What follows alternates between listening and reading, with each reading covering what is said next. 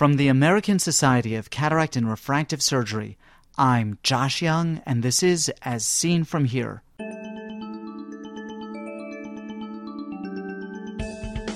On today's podcast, retinal implantation. Patient's subjective improvement in two of these patients, the unoperated eye got worse. And we've, in two of the retinitis pigmentosa patients, wanted us to operate on the other eye. And they subjectively said that it was their better eye and now it's their worse eye. First, this. In order to provide medical education free of commercial bias, as seen from here requires a financial interest disclosure before any podcast program. Dr. Radtke has an equity interest in the company that manufactures the implantation instrument. As Seen From Here reaches ophthalmologists in 98 countries, transfers more than half a terabit of podcasts every month, but the potential audience is much larger. Please tell your colleagues about this free resource, Flattening the Ophthalmic World. And while you're at it, let your residents and fellows know about Open Ophthalmology, a free basic science video podcast already a force in ophthalmic education with 1,800 viewers watching 6,000 video lectures every month. Information wants to be free. Help me give it away.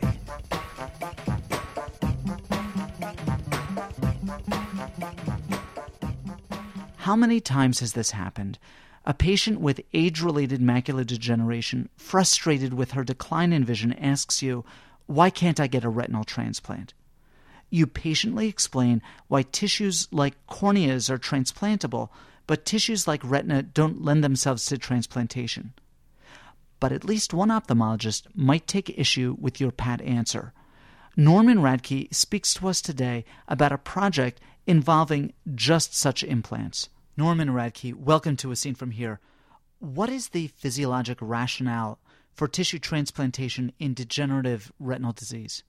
Well, I can say that there are two layers in the retina that are degenerating in retinitis pigmentosa and in dry macular degeneration.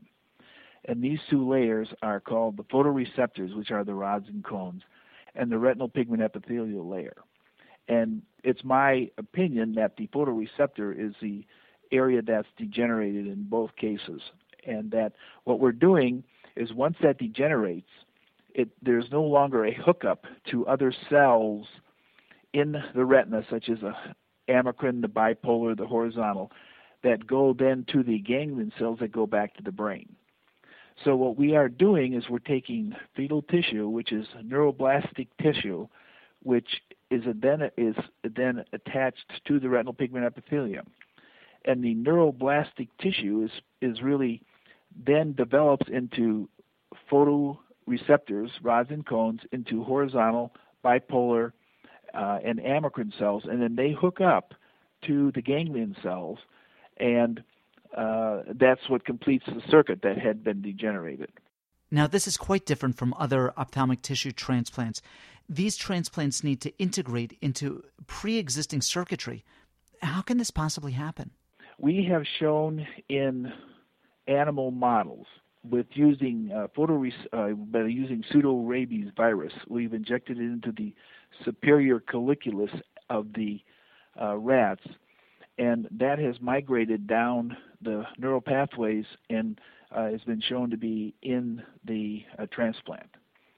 And so, in the human, we have not had uh, the histology.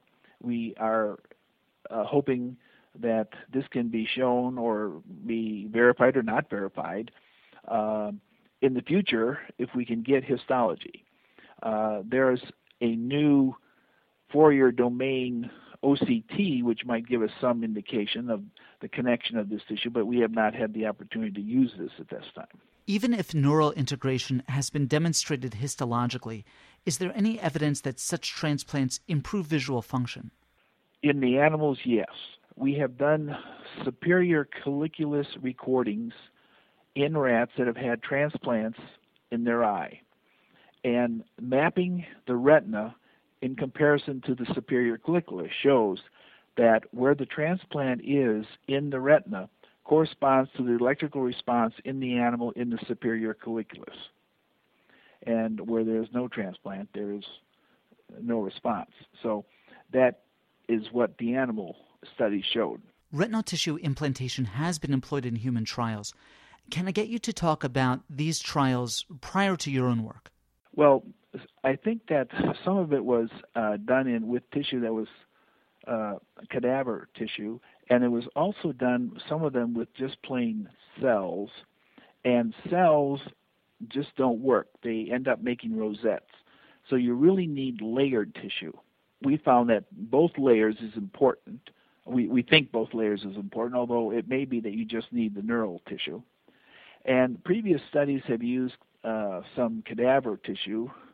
Some uh, some uh, had actually used uh, fetal tissue as well. I think there were some studies done in India, but I think that um, the the importance here that we thought was was important is that the tissue had to be uh, layered and it had to be aligned so that the pigment epithelium was uh, toward the pigment epithelium of the of the human, and the neural tissue was toward the neural tissue. So placement of the tissue was important, as well as keeping it together. It was hard initially for us to keep the two layers together, and we were using a lot of other ideas, which we found with this particular instrument. It was we were able to put the tissue in and it's held together because when it's at that stage, there's not the interconnections between the neuroblastic tissue and the RPE are not present. It hasn't matured enough. Norman, can I get you to describe the design of your study? Well, we, we took patients that were, you know, 21 or above, and patients who had either retinitis pigmentosa or dry macular degeneration. We had gotten successful uh, safety issues addressed with the FDA, and then they allowed us to do patients that were 2,200 or worse. So we were finding with some initial patients that uh, and our thought was that if we could get them between 2200 and 2800, this was probably going to be the highest success rate, or at least at that time, was our thought. And so we monitored the patients, and, and when they and we were doing the test with uh, ETDRS testing, and we did it at separate locations so that it wasn't just one uh, one area that verified the, the, the acuities. We made sure that the patients um, had a intraocular lens with an open capsule, both before the surgery and after, you know, well before the surgery. So we weren't we weren't taking a patient that had a bad cataract and and and, and saying that it was a good uh, uh, result because we put the transplant in when it was actually the you know the fault of the the uh, it was the reason was the cataract. So that was done in patients uh, we did we we started with many different objective tests, and over the period of time saw that some of them were valuable and some of them were not. We couldn't do. We tried uh, multifocal ERGs, we tried ERGs, we tried um, SLO testing, and we ended up with the microperimetry test. And even even with that, some patients it's difficult for them to focus because of nystagmus. So the ETDRS is what we used uh, pre and post, and we did three um, three exams preoperatively on them, uh, and then we did a fluorescein on them because fluorescein had been a uh, a way of our determining whether or not we thought there was any uh, immune response or rejection, and we also tested their blood uh, for immunology. We we typed them to make sure that the donor and the recipients were just not inadvertently matched, and none of them were matched. How was the donor tissue prepared? Uh, did you yourself prepare the tissue? And how scalable is the preparation process? It's very complicated. And we we obtain the tissue and then we look at the eyes under the microscope to make sure none of them were punctured. And then we have to dissect off the choroid and then we have to cut and dissect sheets of fetal tissue with neural retina. And then we have to do this within a time frame. Uh, we used to have to do we used to do it within three to four hours of getting the tissue, but now we can uh, preserve it for about I think it was like one or two days, so we didn't have to do it immediately. And the tissue did survive and was good and healthy. And so then we we have to take the uh, patient to the OR and get the eye prepared, and at the same time, we're preparing the tissue in small little two and a half by one and a half millimeter pieces of, of retina and neuroblastic tissue. And then we load it into the instrument, and then we uh, have the bed in the retina dissected away so that there's a space, and we put the tissue then in that space, and then we uh, seal the retinotomy uh, with a, a laser and an air bubble. We don't we with uh, we do not balloon the retina up with fluid. Uh, that used to be that had been some of the techniques before, uh, and what would happen is that the tissue would just slide out the other way. So this is under under the retina, dissected away from the retinal pigment epithelium, and of course you had to be very careful to prevent bleeding. Norman, let me get you to hash out in a little more detail the implantation procedure. Well, we would do is a vitrectomy, and we would clear the vitreous out, and we would enlarge the uh, sclerotomy site to, uh, and we would have a three. It's a three. We had a three-port vitrectomy with an infusion cannula and a light pipe, and then we would take one of the. We would take one area of the sclera that we were entering and enlarge it so that it would accommodate um, the the uh, the uh, the instrument with the tissue and it was very there were a lot of a lot of little nuances to put the uh, tissue into the retina because of fluid dynamics in the eye and and uh, keeping the eye inflated with the fluid and that that was a a difficult part and the other difficult part was once the tissue was under the retina and we uh, kind of uh, initiated the deposit of the tissue from the piece. It would we had to end up having uh, a couple pieces of tissue so that we could act the the so that they would not uh, end up with vitreous and pulling it out of the eye. Uh, so there was a lot of, of learning going on uh, in in a uh, cadaver eye and, and and practicing it ahead of time to make sure you know we were going to be minimizing the trauma to the eye, trauma to the tissue, and uh, have a uh, increased sense of success. You've already mentioned this briefly, but to spell things out, what did you do with regard to HLA matching of the donors and the recipients? We did. Uh, we had an immunologist who did that. All typed donor recipient pairs had at least one antigen mismatch at each of the A, B, and DR loci. These mismatches indicate that the grafts had the potential to be recognized as foreign by the recipient's immune system. Recipients were tested for anti HLA antibody pre implant and post implant. Four female recipients had demonstrated anti HLA antibody pre implant either from exposure through pregnancy or via blood transfusion. Uh, some, uh, several of these antibodies were specific for HLA antigens present on the retinal grafts, but no new donor-specific antibodies developed throughout the follow-up period. So we have a whole section in the paper on that. We had a, a immunologist, Dr. Uh, Pidwell, Diane Pidwell, who was a transplant uh, person in Louisville at Jewish Hospital. She is now at uh, Cleveland Clinic. So she was our our immunology expert in in what to tan in, in what to uh, do with the uh, immunology part of it. Norman, what was your postoperative regimen? Well, the, the, we saw the patient the first day, and we measured the intraocular pressure, and we examined the implant, and we did as many photos as we could through the air bubble. Then we saw the patient at one week. This was all done. The patient was kept overnight.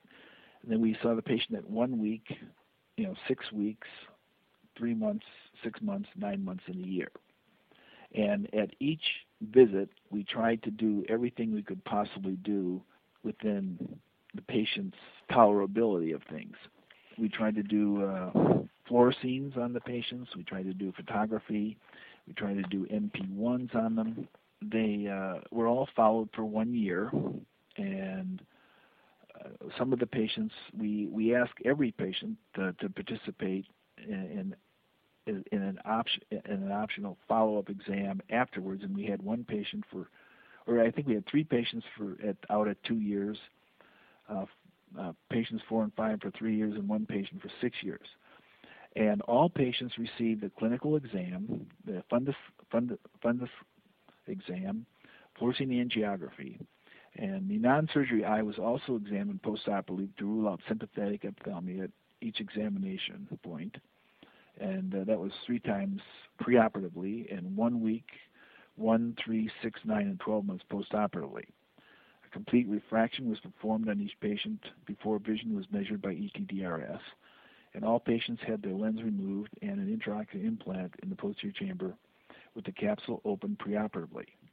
Uh, the early treatment diabetic retinopathy vision was used uh, three times prior to surgery and at least seven times postoperatively, as previously described in our protocol. Okay, now the visual stimulation. Uh, we made a videotape of a. Let me just and and this was something that we don't have a strong platform for. Uh, oxygen therapy was another one, and these were the oxygen therapy was done uh, with nasal cannula, and the visual stimulation was done voluntarily, and uh, it was it was hard to um, quantify, and this is an area that we need to expand on and improve on in terms of future use and become more rigid in the postoperative work uh, on the visual stimulation. One, does it does it make sense from a uh, physiologic point of view that you would stimulate this uh, immature tissue and that it would help it grow and seek uh, other that its that its uh, synapses would form with a greater degree of probability if it were stimulated by visual stimulation. And I think that uh, part of the uh, idea is that you know the people doing the uh, photo microchips, I think, do heavily this this kind of thing.